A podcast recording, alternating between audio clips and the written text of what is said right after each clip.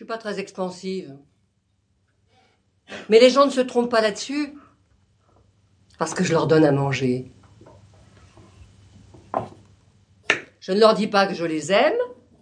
Je ne les embrasse pas. Je suis pas quelqu'un de tendre.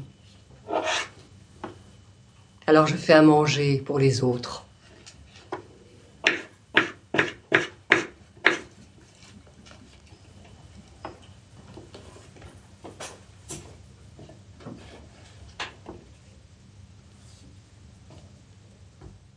À Naufle, souvent, je faisais de la cuisine au début de l'après-midi. Cela se produisait quand les gens n'étaient pas là, qu'ils étaient au travail ou en promenade aux étangs de Hollande, ou qu'ils dormaient dans les chambres.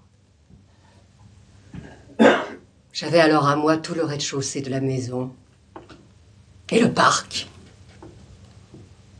C'était dans ces moments-là de ma vie que je voyais clairement que je les aimais et que je leur voulais du bien.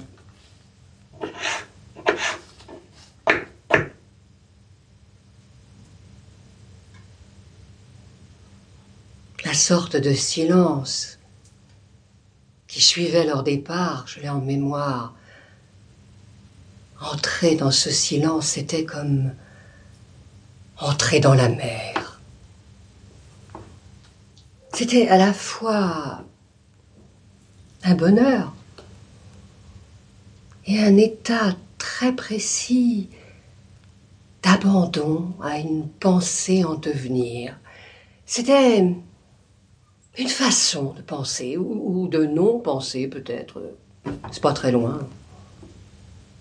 Mais déjà, d'écrire.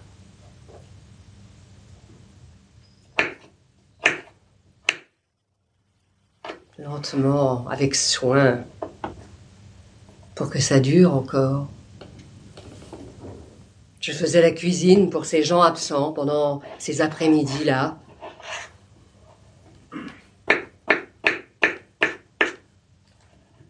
Je faisais une soupe pour qu'ils la trouvent prête, au cas où ils auraient très faim.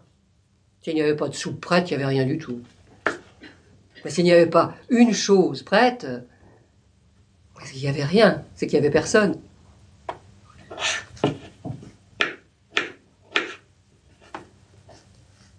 Souvent, les provisions étaient là, achetées du matin.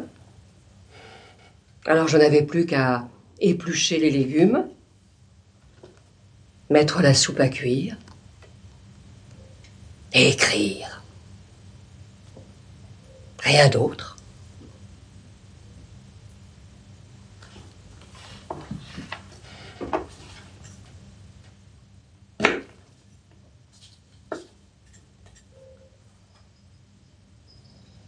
La soupe aux poireaux. Là, on croit savoir la faire. Elle paraît si simple. Et trop souvent, on la néglige. Il faut qu'elle cuise entre 15 et 20 minutes, et non pas deux heures. Et toutes les femmes françaises font trop cuire les légumes et les soupes. Et puis aussi, il vaut mieux mettre les poireaux quand les pommes de terre bouillent. La soupe restera verte et beaucoup plus parfumée. Et puis il faut bien doser les poireaux.